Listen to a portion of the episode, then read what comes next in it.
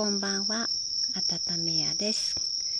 えー今日はかなり久しぶりの、えーアップになります。というのも、えっ、と、私自身体調を崩してえしまいまして、えー期間が空いてしまいました。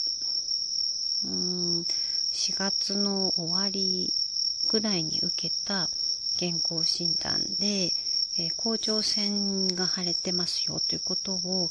えーお医者さんに、えー言ってもらいましてで一度精密検査を受けた方が良いということであったので、えなかなかコロナ禍で予約も取れなかったんですけれども秋葉原にある渋谷甲状腺クリニックさんに、え行ってみました。それと検査、えしていただいて、まあ結果、やっぱり、その、えーしこりが、えー左右にありまして、えー良性か悪性かも調べ、細胞を取って、えー調べていただいたところ、えっ、と、右側の甲状腺が、えー悪性の腫瘍があるということが分かりました。で、そこで、あもう、甲状腺に、えー、がんが見つかると、治療方法としては、半分摘出か、えー全摘か、まあ、どちらかになりますということだったので、えーまあ、もう手術する、できる病院を探すことになりました。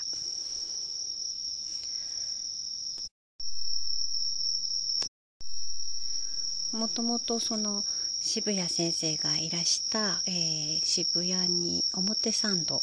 にある、えー伊藤病院さんか、えーまあ、他東京都内の、えーま、東京女子医大さんであったりとかを紹介していただいたんですけれども、うんとま、私自身が千葉に住んでいるので結局ですね柏の国立がん研究センター、え東病院さんに、え紹介状を書いていただいて、えーまあ、そちらにお世話になることに決めました。で、えっ、と、まあ、間もなくして、まあ、予約も取れて、えーもう一度、えーいろいろ見ていただきました。え CT 取ったり、えま、エコー取ったりですね。で、具体的に、まあ、甲状腺だけではなくて、まあ、その付近のリンパ節に転移していないかも調べました。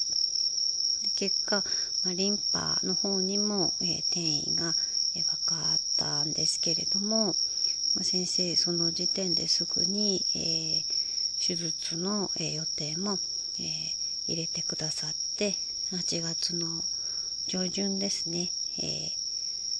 入院して、えー手術を、えーしていただいたということがありました。まあ、結果左右に、えー広がっていたので、うんと甲状腺については、まあ、全摘出ということで、えーまあ、手術の方針を決めまして、えーまあ、両方取ったということになります。でそうすると、えーま、隣にある副甲状腺も、えーま、取れ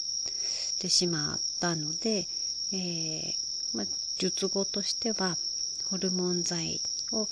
毎日飲むそれからカルシウムも、え補わないといけないのでカルシウム剤も、え飲んでる